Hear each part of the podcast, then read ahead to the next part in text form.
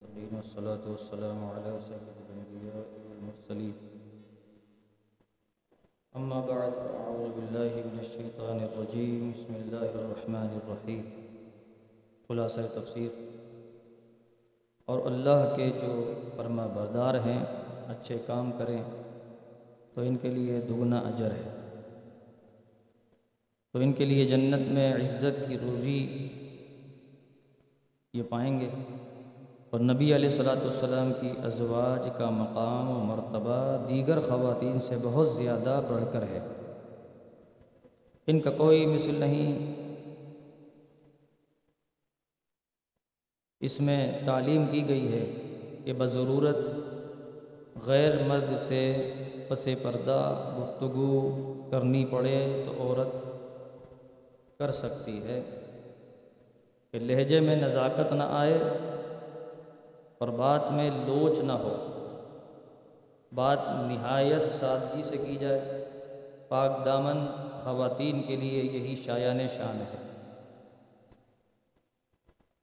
اب اگر جو ہے کوئی جس طرح خواتین مارکیٹ میں جاتی، خریداری کرتی، تو بعض کی عادت ہوتی ہے وہ بہت زیادہ ہنس کے مسکرا کے دکاندار کا جو ہے وہ جو اس نے ریٹ فکس کیا ہوا ہوتا ہے نا، سارا خراب کر دیتی اور اس کے بعد پھر وہ دکاندار دینے کے بعد پچھتاتا ہے کہ میں نے اتنی کم قیمت میں کیسے دے دی۔ اچھا پھر اگر ان سے کہا جائے کہ آپ ایسے بات نہ کریں، کہا جی ہم تو بڑے باخلاق ہیں۔ ہم سے بد اخلاقی نہیں ہوتی بد اخلاقی جو ہے، اس کا مطلب ہے قرآن بد اخلاقی بتا رہا ہے، معاذ اللہ۔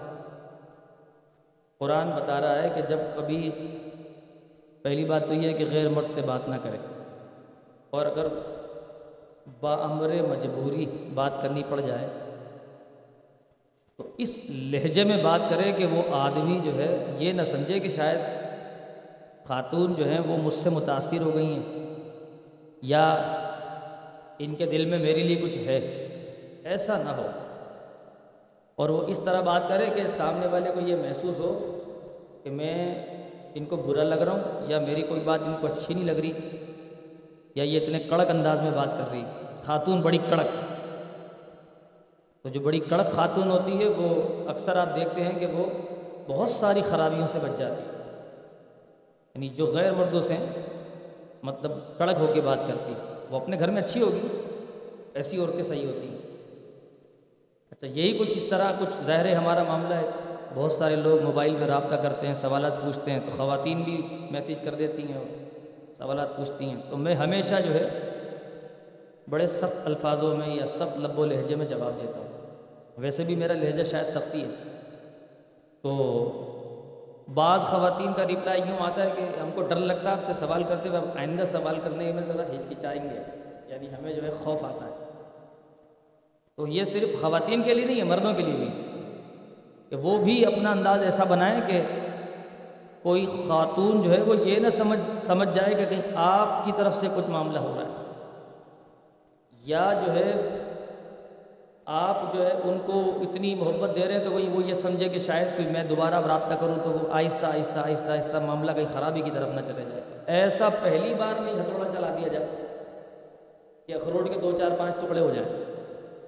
بھلے اس کا اندر کا گودا بھی پس جائے، مسئلہ نہیں ہے، لیکن ایک دفعہ ایک مارے۔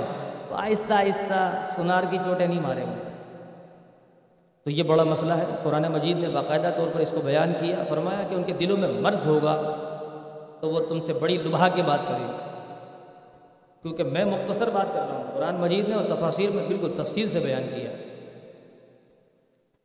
آگے فرمایا کہ اچھا پھر یہ کیوں؟ قرآن نے یہ کیوں نازل کیا؟ ایسا کیوں کیا؟ یہ آپ کو آج جو ہے بڑی حیرت ہوگی اور افسوس بھی ہوگا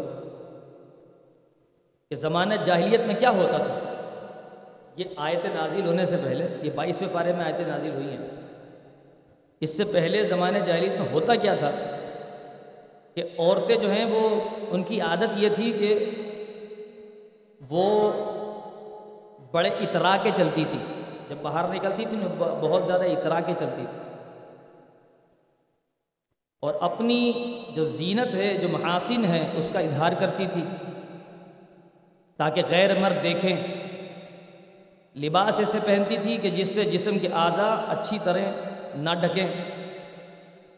بلکہ آج بھی ہماری مسلمان خواتین اس سے برا حال ہے ان کا ماڈلنگ اور ماڈرن نیٹ اور فیشن کے نام پر خواتین غیر مردوں کے سامنے نیم برہنہ لباس زیب تن کر کے چل کر دکھاتی اور باقاعدہ اس کی تیاری کی جاتی ہے، اس کی کلاسز لگتی ہیں کہ کیسے چلنا ہے۔ ایسے تھوڑی ہوتا ہے کہ کپڑے پہنا کے بولے، چل چل کے دکھا۔ ایسے تھوڑی ہوتا ہے۔ ہاں؟ باقاعدہ سکھایا جاتا ہے کہ ایک ایک بالش کی ہیل پہننی ہے تو اس کے بعد چلنا کیسے اب آپ بولیں گے، مجھے کیسے پتا؟ میں نے دیکھا ہے۔ یعنی کیسے دیکھا ہے؟ اب آپ مجھے بتائیں، جب خبریں چل رہی ہوں، آدمی خبریں دیکھ رہا ہوں اچانک اس کے اندر دکھائیں جی آج تو دمادم مس کلندر ہو گیا ہے۔ کراچی کی خواتین نے تو ٹاپ کر لیا، میں نے کہا اللہ خیر کرے، کیا ہوا؟ کتنی عالمہ بن گئی ہیں بھیا۔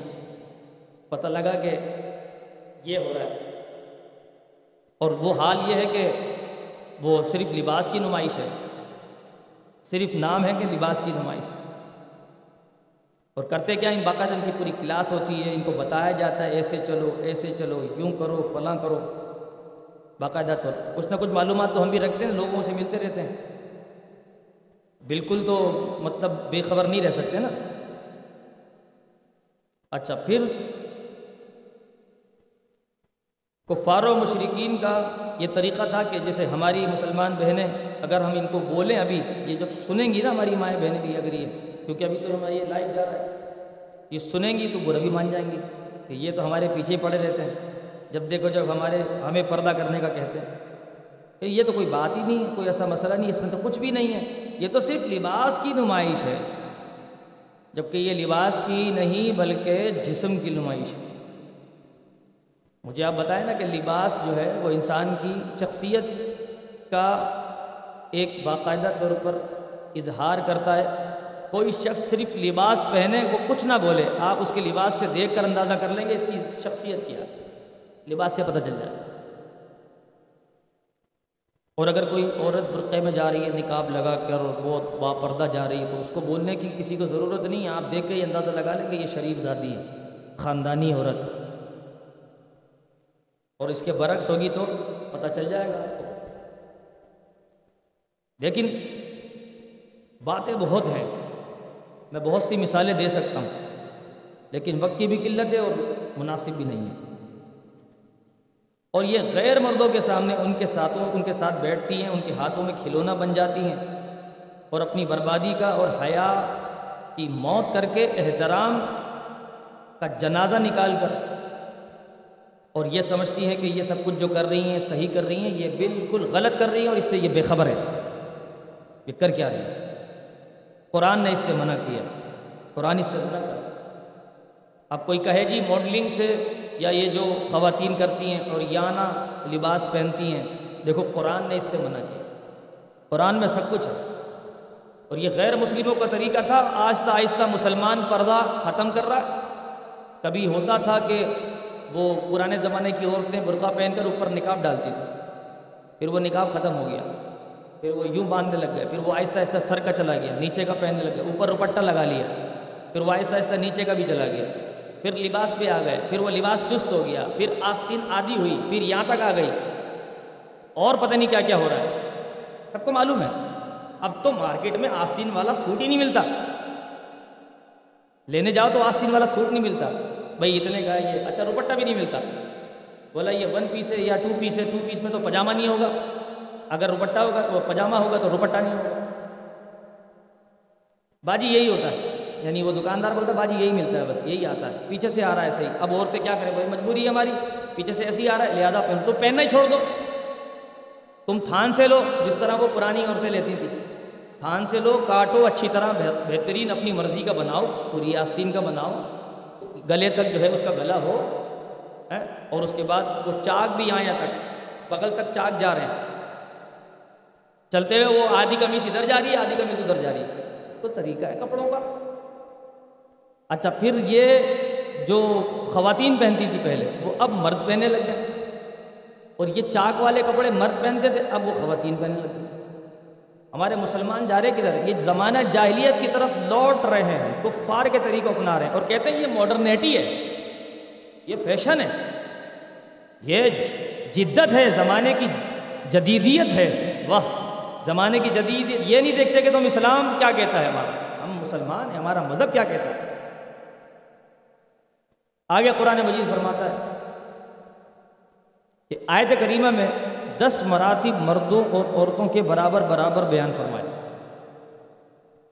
یعنی ان کے ساتھ ان کی تعریف بھی کی، خواتین کی۔ اب خواتین یہ نہیں پڑھتی۔ خواتین کہتی ہمارے تو حقوق ہی بیان نہیں ہوئے۔ وہ اپنے حقوق لینے نکل جاتی ہیں اسلام آباد۔ میرا جسم اور میری مرضی۔ ارے تم نے حقوق لینے تو قرآن سے پوچھو آ کے قرآن پڑھو آ کے قرآن بتائے گا تمہارے حقوق کیا ہیں۔ قرآن نے بیان کیا، پہلا مرتبہ خواتین خواتین کا مرد اور دونوں کا اسلام ہے۔ دوسرا، عقیدہ درست کرنا ہے۔ تیسرا، اطاعت بجا لانی ہے۔ چوتھا سچائی، صدق بولنا ہے۔ پانچواں، صبر ہے۔ چھٹا خوشو اور خضو ہے۔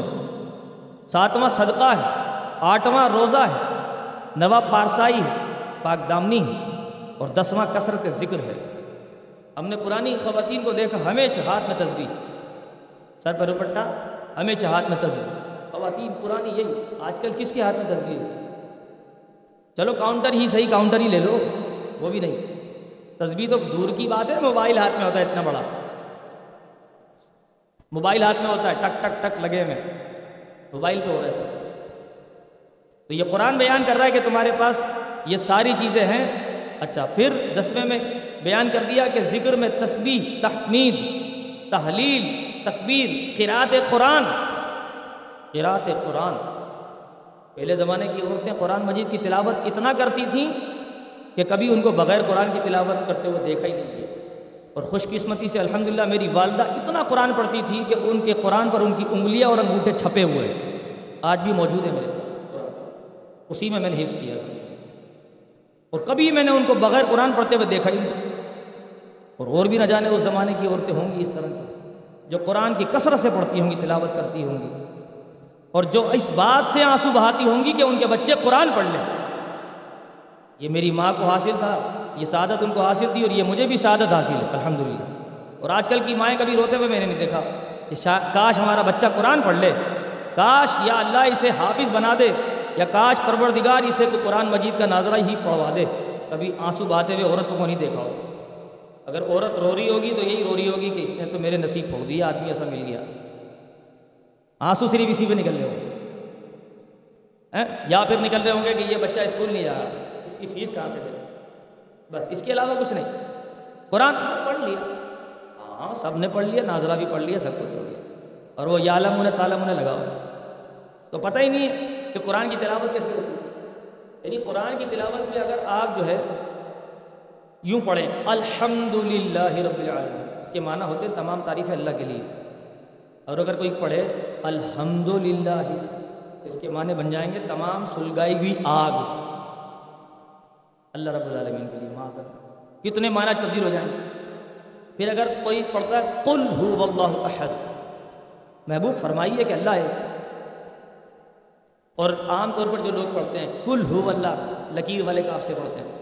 اس کے معنی بن جاتے ہیں، کھاؤ، اللہ ایک ہے۔ معنی تبدیل ہو گئے تو ثواب ملے گا۔ گناہ مل رہا ہے، عذاب۔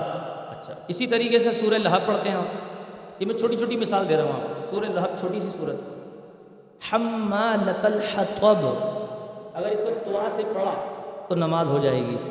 اور اگر توا سے نہیں پڑھا حمالت الحطب۔ تے کے مخرج سے پڑھ دیا تو نماز فاسد ہو جائے گی، ٹوٹ جائے گی۔ کتابوں میں لکھا ہے۔ باب ضلعت القارفی کی کتابوں میں لکھا ہے کہ یہ نماز ٹوٹ جائے گی، فاسد ہو جائے گی۔ مجھے بتائیے، مخارج کے دار و مدار پر آپ کی نماز کی صحت قائم ہے؟ اور مخارج کا علم ایسا ہے کہ لوگ سیکھتے ہی نہیں ہیں، اس کے اوپر توجہ ہی نہیں دیتے۔ بھیا، اسی لیے تو ہر جگہ پر مدرسے قائم ہوتے کہ بچوں کو ناظرہ پڑھایا جاتا ہے کہ درست قرآن مجید پڑھنا سیکھ لو۔ یہ فرض ہے سیکھنا۔ لیکن اس پر کوئی توجہ نہیں ہوتی۔ تو یہ باقاعدہ طور پر مردوں کے لیے بھی اور عورتوں کے لیے بھی یہ فرض ہے کہ بہترین اور صحیح ادائیگی کے ساتھ قرآن مجید کو پڑھنا سیکھا جائے۔ علم دین کا پڑھنا، پڑھانا، نماز، وعظ، نصیحت میلا شریف نا شریف، پڑھنا سب داخل ہیں ذکر و اسکار میں۔ پھر یہ بھی کہا گیا کہ کھڑے ہوں یا بیٹھے ہوں یا لیٹے ہوں، ہر حال میں اللہ کا ذکر کرے، وہ بندہ ذاکرین میں شامل ہو جائے گا۔ جو اٹھتے بیٹھتے درو شریف پڑھتا رہے، اٹھتے بیٹھتے اللہ الحمد للہ سبحان اللہ ماشاء اللہ اللہ اکبر پڑھتا رہے، وہ ذاکرین میں شامل ہو جائے گا۔ اچھا پھر آگے بیان ہو رہا ہے کہ حضرت زید حضور علیہ السلاۃ والسلام کے لیے پالک بیٹے تھے۔ تو ان کا رشتہ حضور علیہ السلاۃ والسلام نے اپنی پھوپھی زاد بہن سے یعنی پھوپھی کی بیٹی تھی، حضرت زینب بنت جہش۔ ان کا رشتہ مانگ لیا، حضرت زید کا نکاح کر دیا۔ لیکن حضرت زید سے ان کی بنتی نہیں تھی۔ کچھ نہ کچھ چلتا رہتا تھا۔ تو یہ میں نے بالکل شارٹ کٹ کر دیا ہے، تفصیل ہے اس میں پوری۔ تو حضرت جبریل امین جو ہے وہ نبی پاک علیہ صلاۃ والسلام کی بارگاہ میں تشریف لاتے رہتے۔ اور عرض کرتے رہتے کہ یا رسول اللہ اللہ چاہتا ہے کہ زینب آپ کی زوجہ بنے۔ اللہ یہ چاہتا ہے۔ تو سرکار خاموش رہتے تھے۔ اور کچھ نہ کہتے تھے۔ جب بھی حضرت زید شکایت کرتے تھے، یا رسول اللہ، زینب نے یہ کر دیا، تو سرکار فرماتے تھے، اس طرح کر لو، اس طرح کر لو، گاڑی کو چلاؤ۔ لیکن جو ہے وہ اللہ کو جو منظور تھا، وہ تو ہونا تھا۔ آخر کار حضرت زید نے طلاق دے دی۔ طلاق دینے کے بعد عدت پوری ہوئی۔ پھر نبی پاک علیہ السلاۃ والسلام پر وہی نازل ہو گئی اور نکاح کا پیغام ہو گیا۔ تو حضرت زید خود حضرت سیدہ زینب کے پاس گئے رشتہ لے کے سرکار کا۔ کہ حضور کا رشتہ آپ قبول فرمائے تو انہوں نے کچھ نہ کہا، مان لیا۔ اور پھر آپ ازواج متحرات میں شامل ہو گئے۔ یہاں کیونکہ خواتین کے مسائل بیان ہو رہے نا، اس میں سورہ احزاب میں۔ اس لیے۔ اچھا۔ پھر اس میں ایک بڑی کام کی بات کہ حضرت داؤد علیہ السلاۃ والسلام کی سو بیویاں تھیں۔ اور سلیمان ان کے بیٹے تھے۔ ان کی تین سو بیویاں تھیں۔ اللہ کے انبیاء تھے ماشاء اللہ اس وقت یہ سلسلہ تھا۔ تو یہ کیوں بیان کیا؟ کہ نبی پاک علیہ السلاۃ والسلام کو بھی اللہ نے اجازت دی ہوئی تھی، جتنی چاہیں ازواج رکھیں۔ یہ تو سرکار کا اختیار تھا کہ آپ نے نو زوجہ محترمہ رکھی تھی۔ ورنہ حضور علیہ السلاۃ والسلام کے اندر طاقت کتنی تھی؟ دنیا کے چالیس مردوں کے برابر ایک جنتی میں طاقت ہوتی۔ جو جنت میں جائے گا نا جنتی، اس کے اندر کتنے مردوں کی طاقت ہوگی؟ چالیس۔ اور حضور علیہ السلاۃ والسلام چالیس جنتیوں کے برابر طاقت رکھتے ہیں۔ کتنے ہو گئے؟ چار سے ضرب دے دیں چار ہزار ہو گئے۔ تو چار ہزار مردوں کی طاقت پیارے مصطفیٰ کریم رکھیں اور اکتفا کریں صرف نو بیویوں پر۔ اللہ۔ لیکن بڑے خبیص اور بڑے حرام خور، بڑے حرامی لوگ ایسے بھی ہیں جو حضرت سیدہ عائشہ صدیقہ رضی اللہ تعالی عنہا پر اور حضور پر الزام لگاتے ہیں کہ کہاں اتنا عمر کا آدمی اور کہاں نو سال کی بچی یہ تہمت لگاتے ہیں۔ سرکار پر الزام لگاتے ہیں کہ بچی سے نکاح کیا۔ کیونکہ آپ کا مطالعہ نہیں ہے اس بارے میں، آپ کو معلوم نہیں ہے۔ اور یہ چلتا ہے۔ باقاعدہ طور پر اس پر باتیں ہوتی رہتی ہیں۔ تو اس لیے یہ میں تفصیل سے آپ کو بیان کر رہا ہوں کہ جب وہ سنیں تو ذرا ان کو بھی شرم ہے۔ کہ نبی پاک علیہ السلاۃ والسلام چار ہزار آدمیوں کی طاقت رکھنے کے باوجود آج ادھر ہماری حالت کیا ہم اپنی حالت دیکھیں، چلنا آتا نہیں ہے صحیح سے۔ تب بھی خواہش ہے کہ چار بیویاں ہوتی تو کتنا اچھا ہوتا۔ اور سب کو اسلام چار بیویوں میں نظر آتا ہے۔ سب کو یہی نظر آتا ہے کہ چار تو جائز ہے۔ چار تو جائز ہے۔ اچھا اور کہیں اسلام نظر نہیں آتا؟ چار بیویوں میں اسلام نظر آ جائے گا۔ مطلب دل بہت کر رہا ہے کہ میں کچھ بولوں، لیکن بول نہیں سکتا، وقت نہیں ہے۔ اچھا آگے پھر خواتین کے مسائل کے حوالے سے۔ اچھا اگر کوئی عورت کسی عورت کا نکاح ہو اور خلوت صحیحہ نہ پائی جائے اور آدمی اس کو خلوت صحیحہ سے پہلے ہی طلاق دے دے، تو پھر عورت کو آدھا مہر دیا جائے گا اور عدت بھی نہیں ہوگی۔ یہ قرآن مسائل بیان کر رہے ہیں۔ اور اگر خلوت صحیحہ ثابت ہو گئی، تو اب ایسی صورت میں حق مہر پورا دیا جائے۔ مہر دینا واجب ہے۔ کم سے کم مقدار دس درہم کی ہے۔ دس سے زیادہ جتنا مرضی دے سکتے ہیں آپ مہر، لیکن کم دس سے کم نہیں دے سکتے۔ آگے فرمایا کہ اے ایمان والو، نبی کے گھروں میں بے اجازت حاضر نہ ہو۔ جب تک اجازت نہ پاؤ یہ حکم حضور علیہ السلاۃ والسلام کے حق میں خاص ہے اور تمام مسلمانوں کے حق میں عام ہے۔ کسی کے بھی گھر میں بغیر اجازت داخل نہیں ہو سکتا۔ بعض لوگ گھس جاتے ہیں ایسے۔ ارے، اپنا گھر سمجھ لیا تو آ گئے۔ ایسی کیا بات تھی؟ اچھا چلو نہیں آئیں گے آئندہ۔ لو، برا مان گئے۔ شریعت کہہ رہی ہے، بجاؤ۔ دروازہ بجاؤ، اونٹوں کی طرح منہ اٹھا کے نہ گھس جاؤ۔ دروازہ بجاؤ، تین دفعہ بجاؤ۔ اگر وہ اجازت دے دیتے ہیں تو آ جاؤ، ورنہ واپس چلے جاؤ پیچھے سے۔ اور پھر یا تو سلام کرو زور سے، پتہ چلے۔ پھر زور سے پیچھے بھی گزرا تھا اس معاملے کا۔ ہم نے بیان کیا تھا۔ پھر دروازہ بجاتے تو اتنی زور سے بجاتے کہ دروازہ ہی ہاتھ میں آ جائے۔ اتنی زور سے۔ اگلا ہڑبڑا کے اٹھے، پتہ نہیں کیا اللہ خیر کرے، پولیس تو نہیں آ گئی اٹھانے کے لیے۔ یا خدا نخواستہ کوئی قرض دار تو نہیں آ گیا۔ اس طرح بجاتے ہیں دروازہ۔ جب باہر نکلو، اور خیریت۔ ارے بھائی، اللہ خیر کرے۔ ہم تو سمجھے کہ تم مرمرا گئے تھے، تمہارے گھر سے کوئی آیا۔ تو ایسے بھی نہ کرنا چاہیے۔ پھر فرمایا کہ جب کسی کے یہاں کھانے پہ جاؤ، تو کھانا کھاؤ تو چلتے بنے یہ نہیں کہ بھائی کھانا کھا کے بیٹھ گئی، میں گپے ہاں کریں باتوں میں لگ گئے۔ تو اس طرح جو ہے یہ طریقہ صحیح نہیں ہے۔ یہ عام لوگوں کے لیے ہے جو میں بات کر رہا ہوں۔ یہ خاص بات نہیں ہے، یہ عام بات ہے۔ قرآن مجید میں جن کے لیے بیان ہوا تھا، وہ بات اسی وقت تھی اور اس وقت ختم ہو گئی۔ لیکن اس کا حکم جو آج تک باقی ہے، اس حوالے سے بات کر رہا ہوں کہ جو صاحب خانہ ہوتے، ان پر گرا گزرتا ہے۔ اگر مہمان جاتے ہیں، کھانا کھا لیا، تو مہمان کو جان چھوڑ دے۔ اور جانے، تاکہ وہ بھی اپنے کام کاج کر لیں۔ اس کے بعد آگے فرمایا کہ علیہ السلاۃ السلام کی ازواج و بنات اور مسلمانوں کی عورتوں سے فرمایا کہ جب تم کسی حاجت کے لیے نکلو تو سر اور چہرے کو چھپا کر نکلو۔ یہ آزاد عورتوں کا حکم ہے۔ پہلے زمانے میں باندیاں رکھی جاتی تھیں۔ باندیاں، وہ بھی ان سے بغیر نکاح وہ بھی بیوی ہوتی تھی۔ تو وہ باندیاں ہوتی تھی آج کل باندھی رکھنا جائز ضرور ہے لیکن رواج ختم ہو گیا ہے۔ نظام ہی نہیں ہے۔ تو اس لیے مالک یعنی اگر کوئی نوکر رکھتا ہے اپنے پاس، نوکرانی رکھتا ہے، تو ظاہر ہے وہ تو اس کا پردہ ہے اس سے۔ تو سمجھ لیجیے کہ یہ پہلے زمانے کی نوکرانیاں ہوتی تھیں۔